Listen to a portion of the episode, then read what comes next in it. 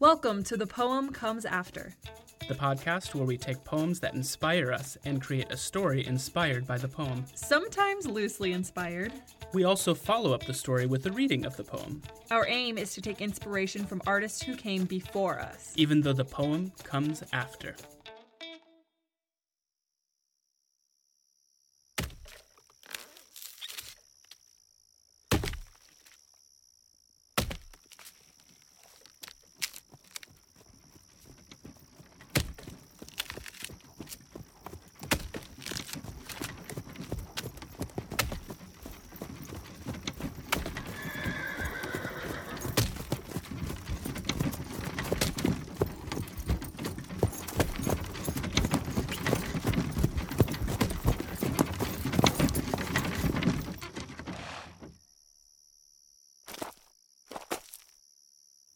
Abner, Elspeth!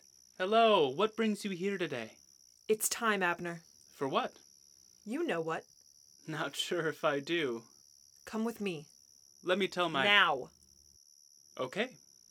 Is something wrong?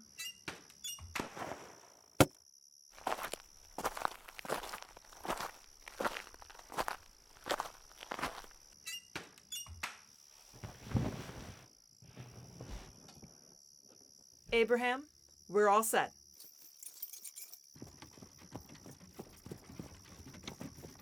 How's your family? Just fine. And how old is little Lilith? Do not speak to me about my family. What?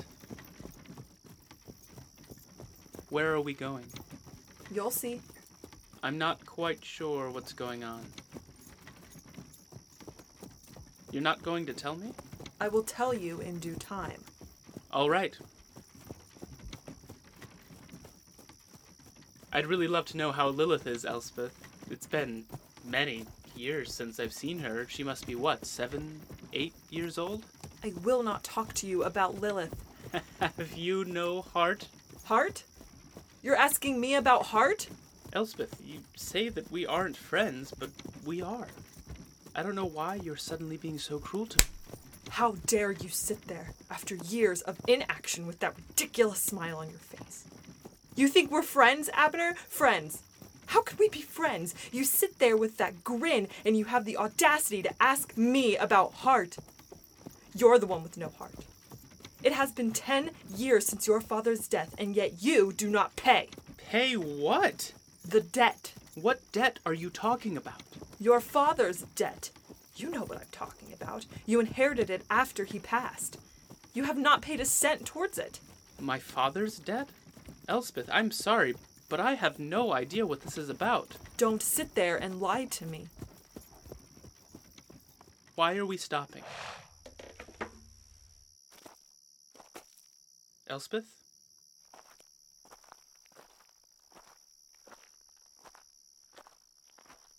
I don't understand what's happening. Step out of the carriage. I will not. Step out or you will be dragged out.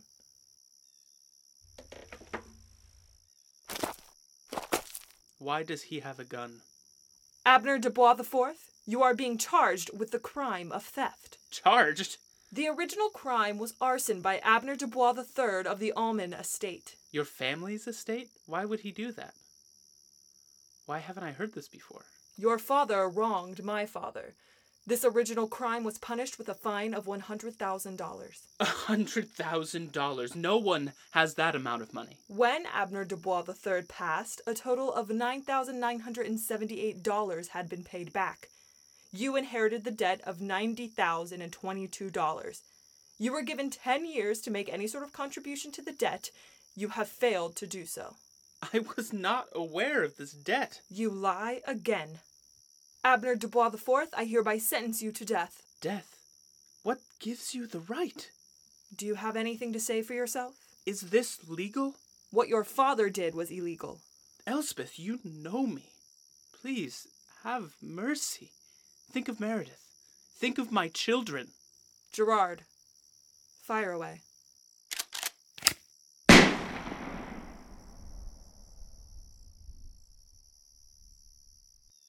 I'm so sorry, Gerard. Elspeth, how? Why would you do this after all these years of friendship? I'm going to get my family and we are going to leave town. You will not follow us. You will not find us. Understood? Please, don't shoot. Do you understand? I understand. I understand. Abraham, please drive me home. I will get my family and then you'll drive us somewhere else. I don't want to, but I will shoot you if necessary.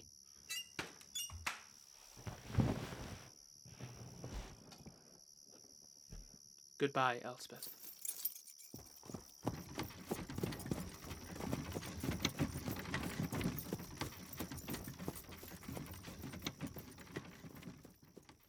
The Debt by Paul Laurence Dunbar. This is the debt I pay, just for one riotous day. Years of regret and grief, sorrow without relief. Pay it I will to the end, until the grave, my friend, gives me a true release, gives me the clasp of peace. Slight was the thing I bought, small was the debt I thought, poor was the loan at best, God, but the interest. Paul Laurence Dunbar was born in the late 1800s to parents that were formerly enslaved.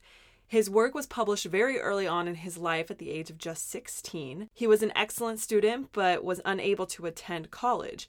Dunbar tried to get a job with various newspapers and other literary companies but was rejected because of his race. He finally landed a job as an elevator operator. Dunbar personally funded the publishing of his first book of poetry called Oak and Ivy. He made back his investment in just two weeks by selling copies to people who rode his elevator. As his work became more recognized, Paul Laurence Dunbar started to travel and host readings of his works, often for audiences consisting of other famous poets. Eventually, with the financial help of investors who were interested in his work, Dunbar published his second collection called Majors and Minors, which received a lot of praise from editors, critics, and other writers, particularly for his dialect poems. Poems written in what was known as Black English, where the style and content was inspired by African folk culture. Dunbar's success grew as he went on to write short stories and novels in addition to poetry. His most famous short story collection, called Folks from Dixie, is widely considered to be the first volume of short stories written by a black author to be published in the U.S. The stories are mostly centered around African American people who find fulfillment in their own communities apart from the world of white people. These stories examined some quote unquote harsh assessments of racism. In 1903, Paul Laurence Dunbar wrote the lyrics for a musical called In Dahomey, which was considered a success as the first Broadway musical to be produced with a cast made up entirely of black people. While the show featured some of the racial caricatures of the time, to put it mildly, In Dahomey expanded on black characters and added an alternative representation of black Americans at the time. Dunbar married Alice Ruth Moore, a teacher and poet from New Orleans. They moved to Washington, D.C., where he briefly worked at the Library of Congress and attended Howard University. Dunbar was diagnosed with tuberculosis and his health rapidly declined. He died at the young age of 33 in Dayton, Ohio, while living with his mother. Paul Laurence Dunbar had gone down in history as the first nationally and internationally recognized black poet. His work has influenced artists that came after him, such as Maya Angelou. There are many black poets that we came across whose work is important and provocative and inspiring. However, so many of the poems we liked the most were copyrighted. So for now, here are some poets we encourage you to check out Morgan Parker, Gwendolyn Brooks, Claudia Rankine, and Kei Miller. And don't stop there. There are many black poets and artists in general out there. One thing that we can do to fight racism is diversify the voices that we choose to entertain and inspire us. Thanks for tuning in.